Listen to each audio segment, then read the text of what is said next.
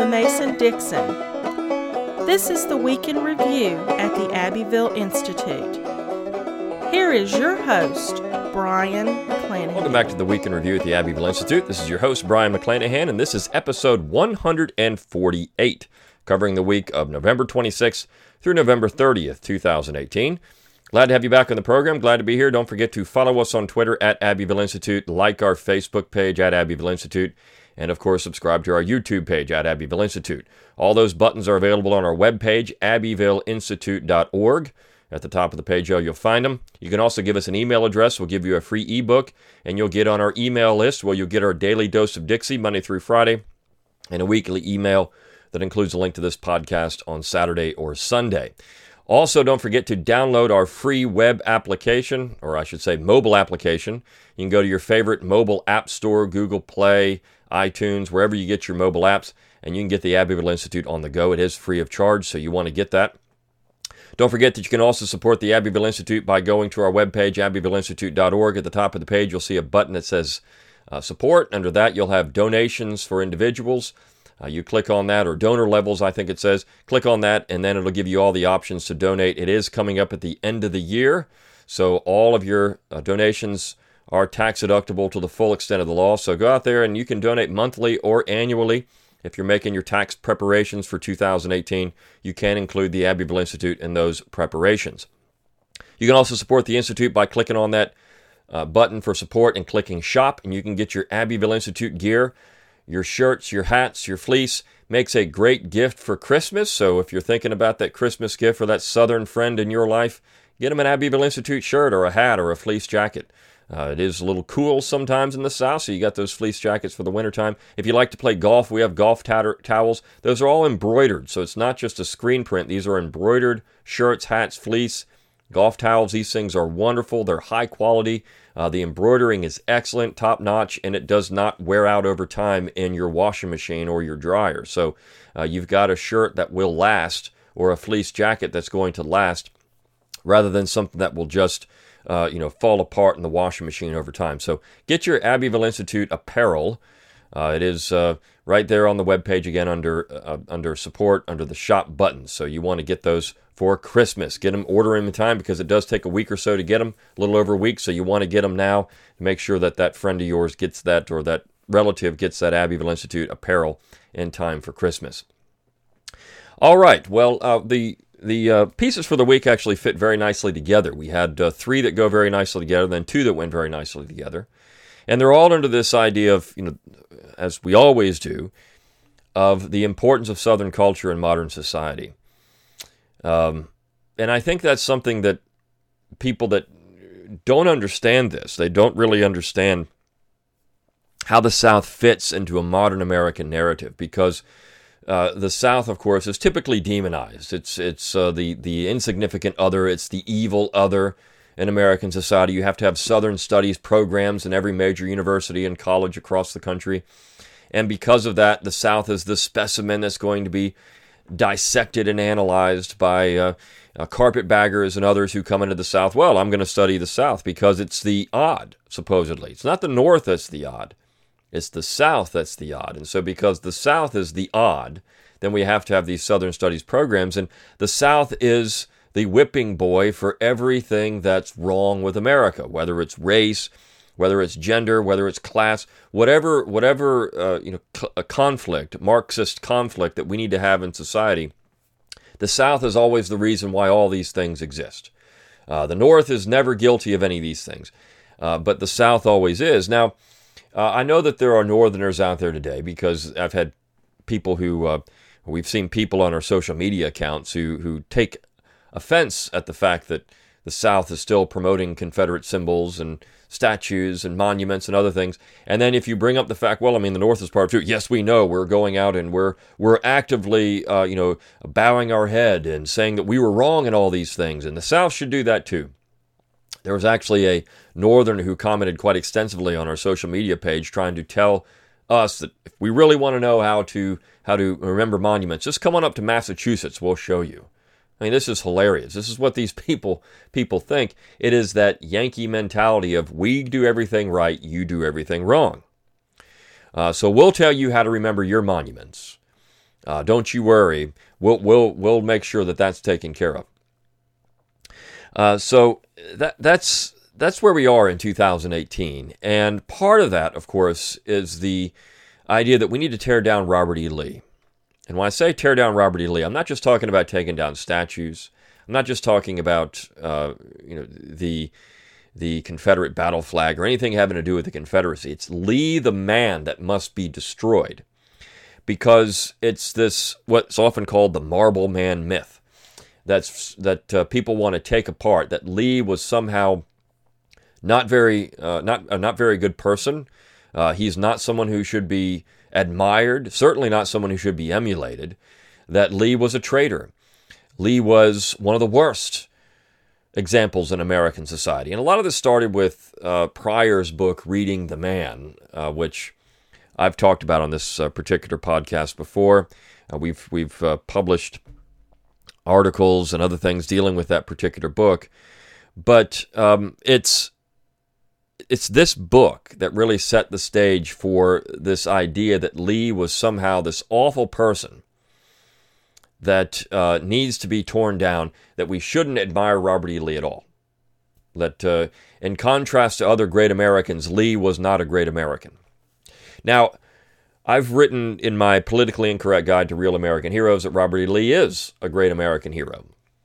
So I take the position that Lee was a great American and an American hero, and I've taken apart that, that Pryor book quite extensively and in detail.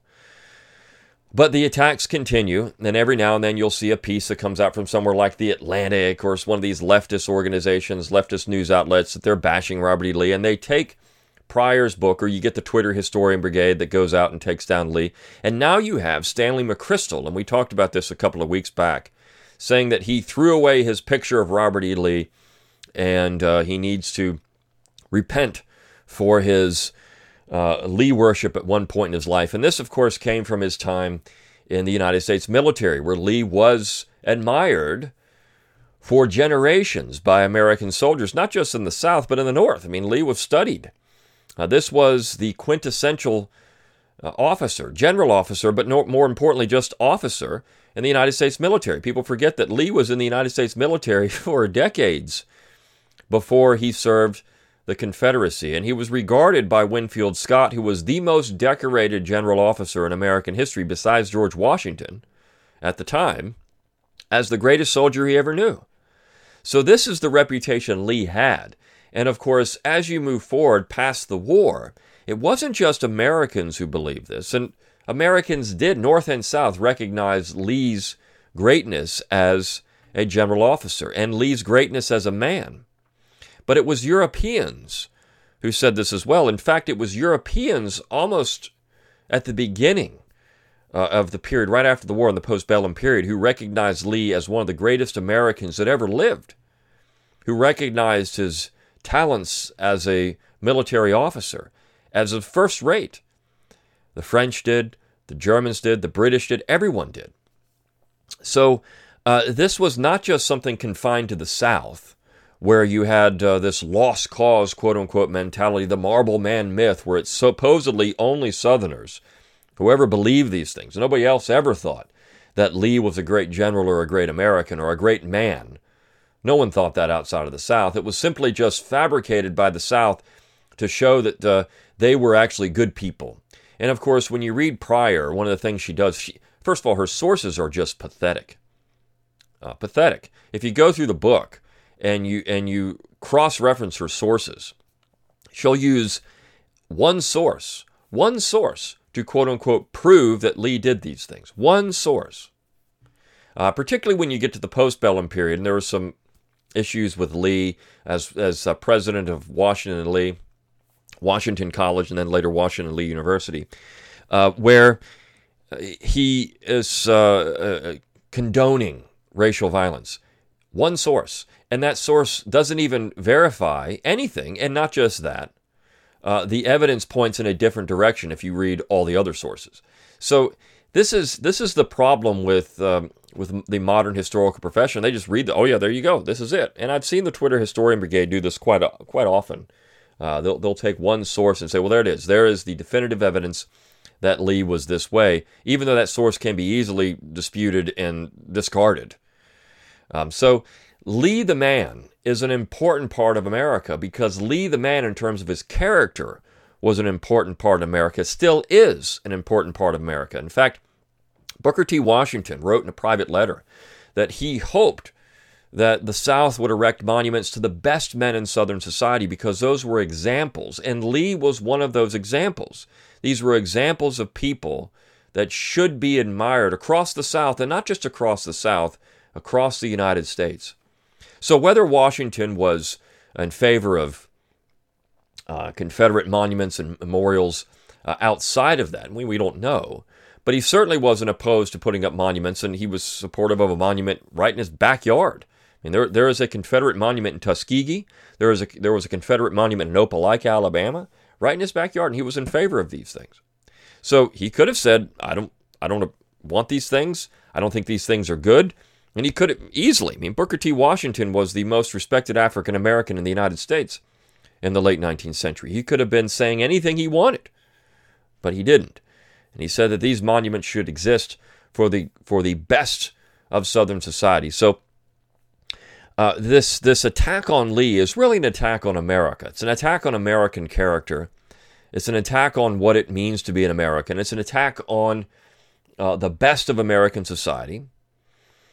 And of course, if you attack Lee, you have to attack Washington and Jefferson and the like, because Lee was simply emulating what he thought in his mind was the best of American character coming from that founding generation, from his father, who was Washington's right hand man, essentially, at one point. I mean, the, the, Light Horse Harry Lee was the quintessential Virginian, just as George Washington was the quintessential Virginian. Now, Lee. Uh, Lee's father, Light Horse Harry Lee, had his own problems, and of course he died. He was in uh, terrible debt, but he also wrote uh, a lot about uh, what it, how to be a good man, and he sent these things to Lee, and Lee read them, and Lee modeled his life and his character after these particular uh, wishes on what it meant to be a good man and, and how how to live a proper life. And so Lee lived by these maxims. And I, about five years ago almost now. It was one of the first pieces we published on the website. Uh, I wrote a little piece about what Washington thought, how Washington thought men should live, and how Light Horse Harry live. Lee thought men should live. And so it's important to revisit these things because Lee, Robert E. Lee, read these letters, particularly from his father. And um, this is how he lived his life. And so when you read these, you get the idea. Uh, okay, I mean, this is this is Lee. So, this is what Light Horse Harry Lee told his son in letters on how to live because his, his father was absent most of the time. And um, very sad story, but this is how he told his son to live. First, I would rather see you unlettered and unnoticed, if virtuous in practice as well as theory, than see you the equal in glory to the great Washington. So, if you're virtuous in practice as well as theory, who cares if you are unnoticed or unlettered? This is essentially a stoicism. You accept your lot. Uh, if you're going to be lettered and famous, but you don't have any virtue, then who cares? Even if you're equal in glory to Washington, you're no good if you don't have virtue. Fame in arms or art, however conspicuous, is not unless bottomed on virtue. Cleanliness of person is not only comely to all beholders, but is indispensable to sanctity of body. Trained by the best of mothers to value it, you will never lose sight of it. Be clean. Be presentable. The story of Lee going to the surrender, where he showed up well appointed, well dressed, and Grant shows up disheveled, is one of the best stories in American history.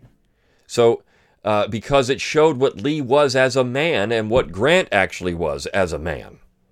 You have this bone, you have Bonekemper, uh, running around now talking about the, you know, the lost cause myth and how Lee was a terrible general and Grant was a great general. And this is now part of the cottage industry as well to tear down Lee. He wasn't a good general. Grant was a great general. Sherman was a great general. Lee, no, not a great general. But you, he was, and and his his uh, presentation was as important as his efforts on the battlefield. Many lads, Light Horse Harry Lee told his son, many lads fall into another habit which hurts only themselves and which certainly stupefies the senses immoderate sleeping. So don't sleep too much. Get up and be active. You know my abhorrence of lying, and you have been often told by me that it led to every vice and canceled every tendency to virtue. Never forget this truth and disdain this mean and infamous practice. So don't lie. Avoid debt, he told his son. Of course, Light Horse Harry Lee was sinking in debt, mired in debt. Um, so, uh, as Washington told Lee, George Washington told Light Horse Harry Lee, a man ought not only to be virtuous in reality, he must always appear so. Lee told his son, It may therefore be considered as a truth demonstrated by the history of man that a continuous and ardent excitement of the mind, especially regarding lost or defending menaced rights, places man in that train of mind and body which brings forth the greatest display of genius. Especially after the storm has subsided and the mind, reposing with security in the sweets of tranquility, meditates without fear. So if you defend menaced rights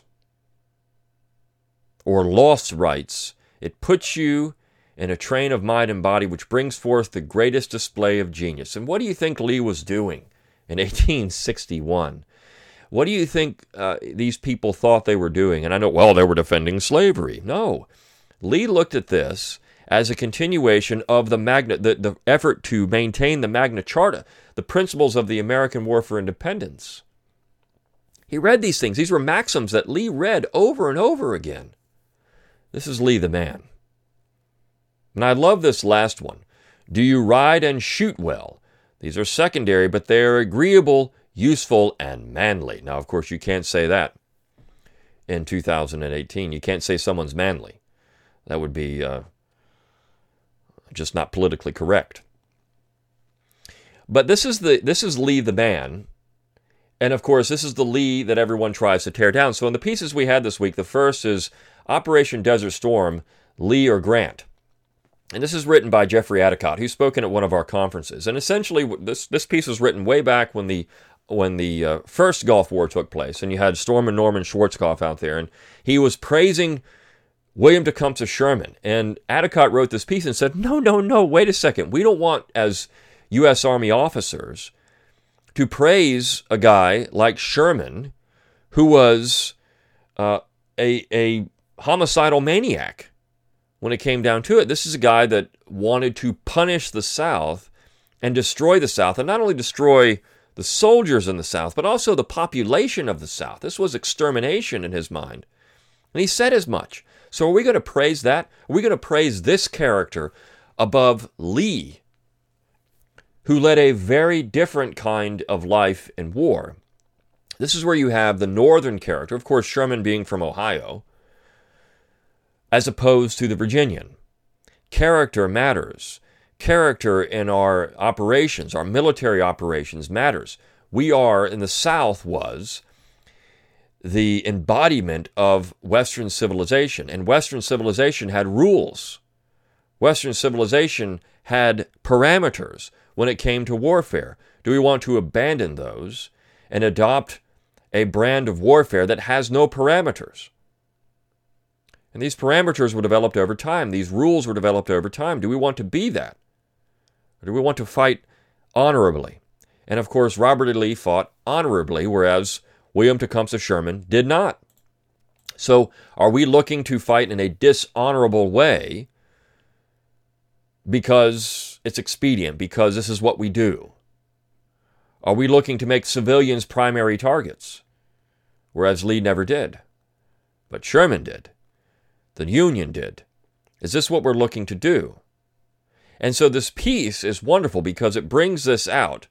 As you have Stanley McChrystal saying, I'm throwing away, I'm trashing that picture because my wife said to do it. I'm trashing that picture, can't have that up. I'm embarrassed by it. Why? you would have a picture of Sherman or Grant, you would do that. As opposed to Lee, whose character was beyond reproach. This is what people all over the world said, not just Southerners, who came up with a quote marble man myth. No, these were people all over the world who said these things. So I think that's an important part to understand in this quote marble man myth is that there's no myth here. There's no myth.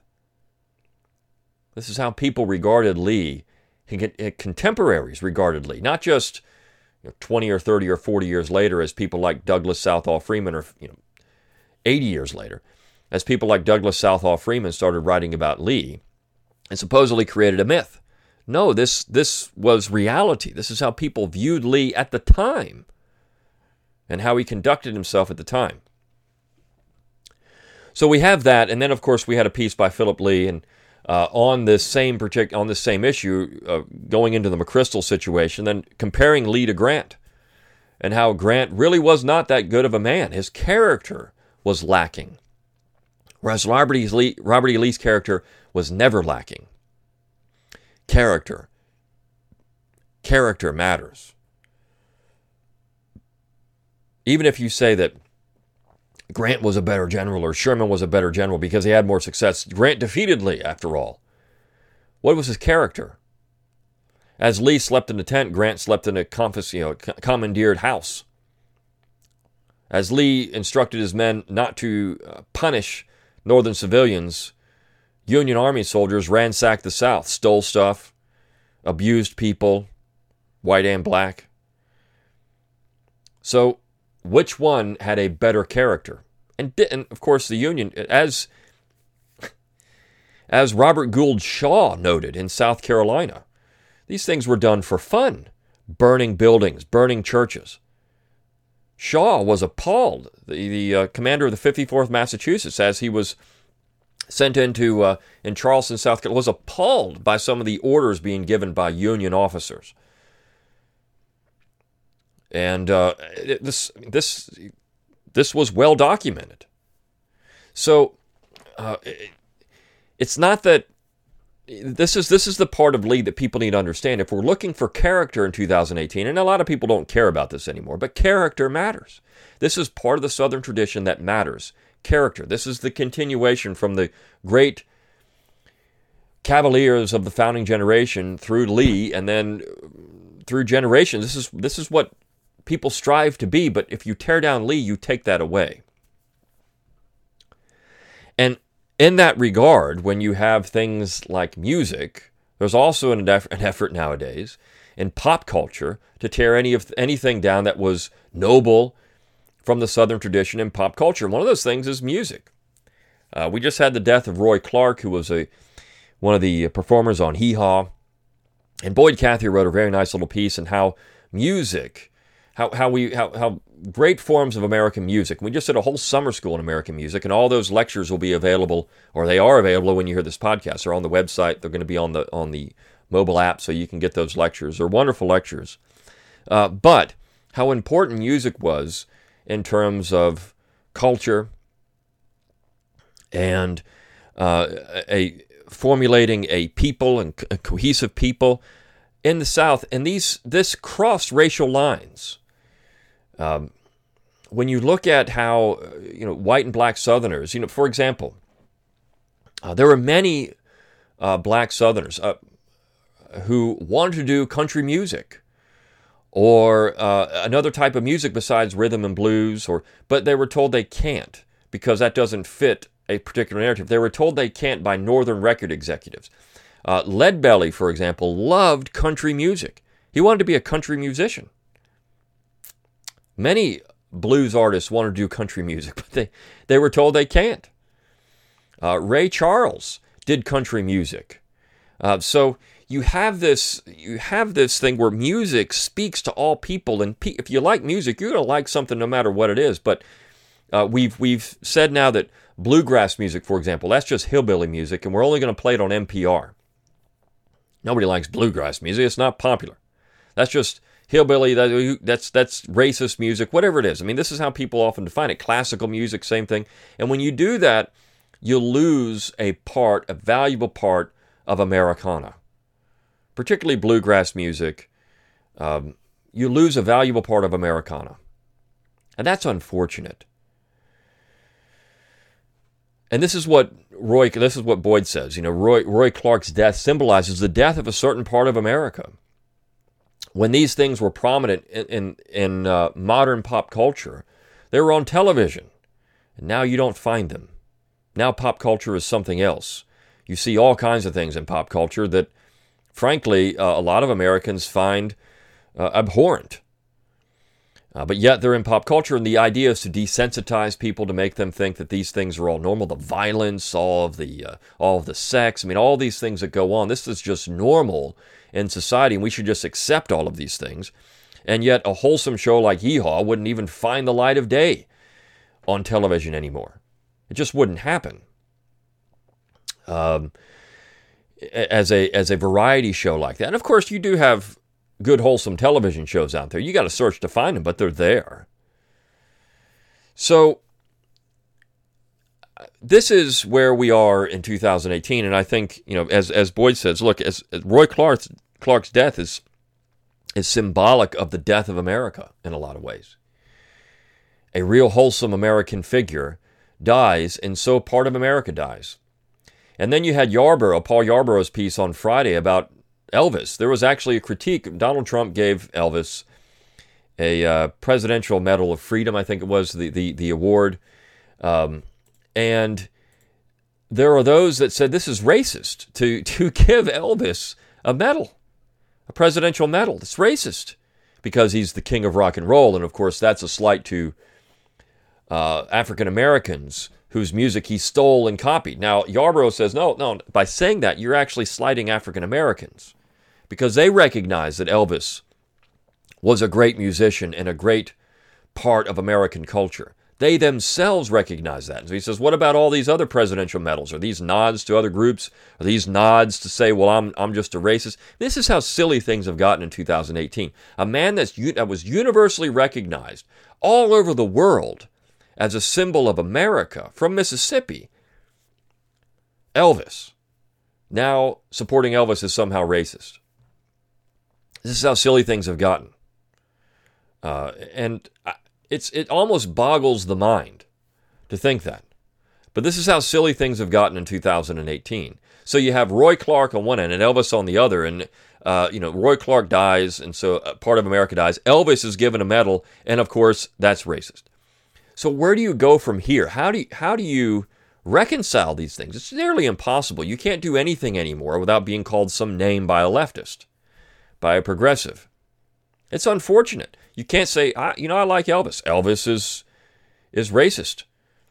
Um, it's just silly, and I think a lot of people recognize this stuff as nonsense. It's silly. Any any clear-headed people recognize this. Oh my gosh, you're going to say that? And I and the great thing about that in some ways is I think that uh, people are starting to get enough of this uh, there is a, there is a backlash to this. They're starting to get enough of this nonsense, and maybe some things will change. But this is why we exist too at the Abbeville Institute to try to offer a counterweight to these things and say this is silly. Elvis, a man who admired the African Americans, whose music he quote unquote stole. Of course, he didn't, but who admired these people. This is racial reconciliation at its best, not at its worst. At its best. And oftentimes that's how rock and roll was portrayed. This is racial reconciliation. This is Dick Clark and American Bandstand. And they're bringing these African American artists out, but also Elvis. And this type of music now is becoming popular. And it allowed for African Americans in the South to have a voice they didn't have before because they were pigeonholed into one thing or another and they couldn't be on modern radio and all these. So this allowed that. Of course, Southerners have been around this stuff for generations. But to white, to white Americans in the North, Northern Americans, well, this is the first time they're hearing this stuff. Elvis was reared on these things. Uh, as, as Paul says, you know, if you were, if you lived in Mississippi in that time period, you didn't have black friends, you weren't alive, you weren't breathing, or you were in bed 24 7. I mean, this, the, the, the fluidity of, of American life in the South was something that people recognize if you live there. There are always problems, always. But there was also something else to that too, and, and I think that's an interesting part of race relations in the South. So those two pieces I think work nicely together. And then the last piece is a book review um, Tom DiLorenzo wrote, wrote several years ago um, on a Charles Francis Adams book on, on how the North, uh, not just, I'm sorry, not the North, how the Europeans viewed the war. Uh, and he, this uh, Adams went back and looked at all these different European newspapers and how they viewed the war and the perspective they had on the war. It's just like Lee. Their perspective on the war is important because they're not overwhelmed with this self righteousness of the North. They're looking at it very objectively and saying, well, here's the reason why the North is going to fight the South. And a lot of that had to do with economics. Uh, they didn't really talk about the slavery issue much because they saw it for what it was one side looking to coerce the other. And of course, this is not to say that slavery wasn't an important issue. It was, but you have to ask the question why was slavery an important issue? And, and as Southerners pointed out, look, we don't think that you're going to, to destroy. There's a, there's a book on this. It's the it's the other Thirteenth Amendment, written by Daniel Crofts, a mainstream historian, who's saying, look, Southerners said that we're not worried about you abolishing slavery in the South. It's all about the territories. It was symbolic more than anything else. Symbolic. And it was about power because they understood that if slavery was abolished from the territories, there's all going to be free states. And of course, ultimately, that will let the North control the general government. It was symbolic. It was about power. This is Michael Holt. And I know all the James Oakes people think that Michael Holt's been discredited. He hasn't because it's, it's his information is rock solid. It's about power. And Michael Holt is not pro Southern. He just looks at the war and says, okay, yeah, it's about power. Everything politically is about power who's going to control the section. And every issue can be viewed through that lens, whether it's economics, whether it's slavery, it doesn't matter. It's all about power. It's all about Yankee imperialism. And their nationalism was always sectionalism. They wanted to dominate the government. This is why George Mason wanted to have a, an amendment against navigation laws, wanted to have a two thirds majority to pass navigation laws. What's a navigation law? A tariff. He was recognizing it when the Constitution was being written and then ratified that the North was going to try to abuse power.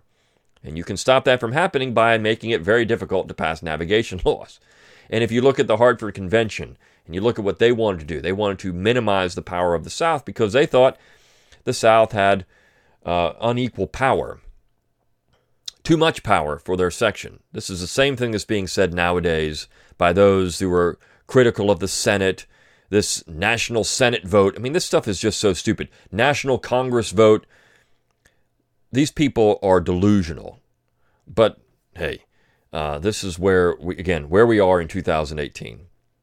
So I hope you enjoyed these pieces uh, this week and and uh, this discussion of Lee. Until next time, good day.